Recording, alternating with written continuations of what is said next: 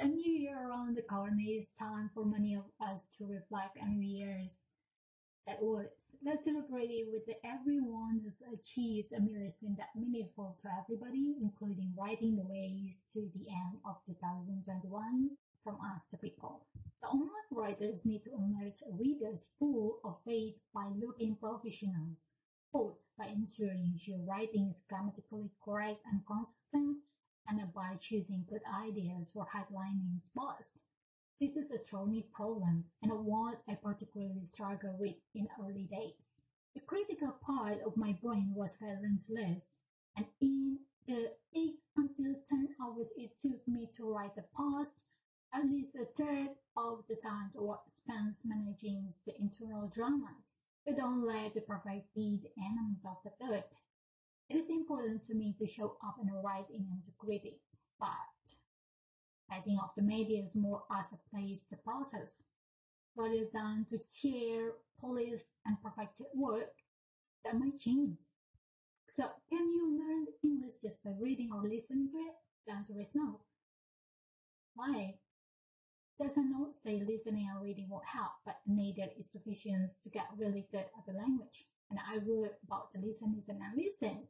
Your way to fluency is other things. Learning language by immersion programs has been popular for decades. It started with lots of ideas in the 60s to the 80s about learning a second language. You know what was considered a natural way?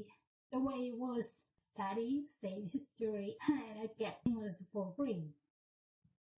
It's an immersion school get really understanding, but not much else. They never normally get that good at speaking.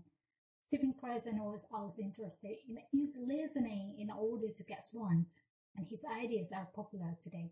Even though they were quickly dismissed at the time by researchers, his ideas are mainly popular with marketers and low quality audio English courses now.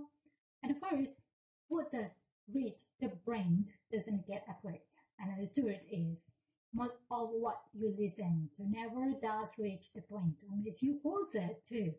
More on that in a second. And a second, even when it does, are you really understanding everything correctly? This is very unlikely considering the native speakers don't guess everything all the time. If you don't believe me, listen to the audiobooks in the native language and then listen to it again. You'll spot lots of things you miss. Part of the problem is actually to do with a really good aspect of comprehensions. The brain is really good at using whatever information it can to understand even when you don't understand everything. Many of the things you hear, you actually don't hear your brain is picking up on all kinds of subtle body language, facial expression as well, the older conceptual information.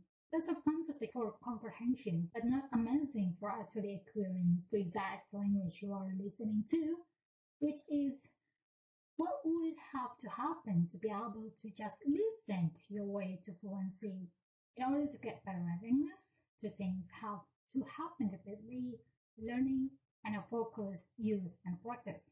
You have got to learn it and use it. And that means taking the time to study English conversations, the process, expression, the chants we use, what they mean, how we use them, and importantly, why we use them in the way we do. That is the intention behind what we say. And then actually getting out into the real world to master them in a real conversation. Sure, it'd be nice if we could be lazy and just listen to something and get one. But if it were that simple, everybody already would be. Hope that helps. And if you consider to get it faster with a less stress and fewer headache, let's get what should becomes like joining an outstanding university or courses for primary and secondary teachers training. They have long established track record of training teachers and influencers who can make a real difference. So why not trying to shape and inspire the next generation? From us, Julian Notebrook, Eric, the Garbage Day, the Substacks teams, and University of Chester. A new year